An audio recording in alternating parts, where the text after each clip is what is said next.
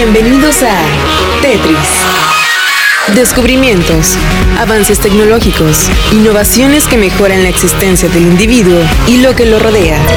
Tetris, que la ciencia te acompañe. ¿Es posible contagiarse del COVID por el dinero en efectivo? Los billetes y monedas pueden convertirse en un medio de transmisión de virus, pero ¿realmente es peligroso usar el dinero en efectivo? Un equipo de investigadores de la Universidad de Ruhr de Bochum, en Alemania, elaboró un método para ver cuánto tiempo sobrevive el virus en las superficies de las monedas y los billetes. Para ello, primero colocaron por encima varias gotas de una solución contagiada de la variante alfa del SARS-CoV-2. Después, tocaron el dinero con un trozo de piel artificial y calcularon la cantidad de partículas del virus que acabaron en su superficie. Inmediatamente después de que el líquido se secara, ya no había prácticamente ninguna transmisión del virus infeccioso. El investigador señala que en circunstancias realistas, el contagio del SARS-CoV-2 a través del dinero en efectivo es muy poco probable.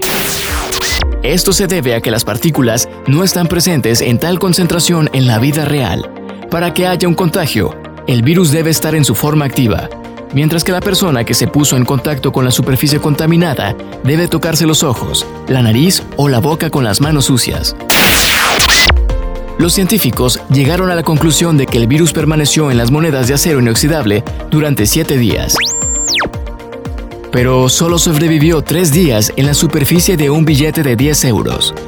En cuanto a las monedas de 5 centavos, las partículas del virus subsistían por una hora. Esto se debe a que está hecha de cobre, cuya superficie los virus no suelen ser muy estables. Así que si uno de tus miedos es contagiarte de COVID-19, al manipular dinero en efectivo, lo ideal es que no te preocupes demasiado. Todo apunta a que el riesgo es muy bajo. Pero si quieres estar más seguro, lo ideal es emplear el lavado de manos, así no solo evitas el COVID, sino cualquier otra enfermedad que pueda andar rondando por ahí. Software ha sido cargado en tu cerebro. Ahora puedes usarlo y compartirlo. Esto ha sido todo en Tetris. Te esperamos en la siguiente emisión. Tetris, que la ciencia te acompañe. Control, Alt, suprimir.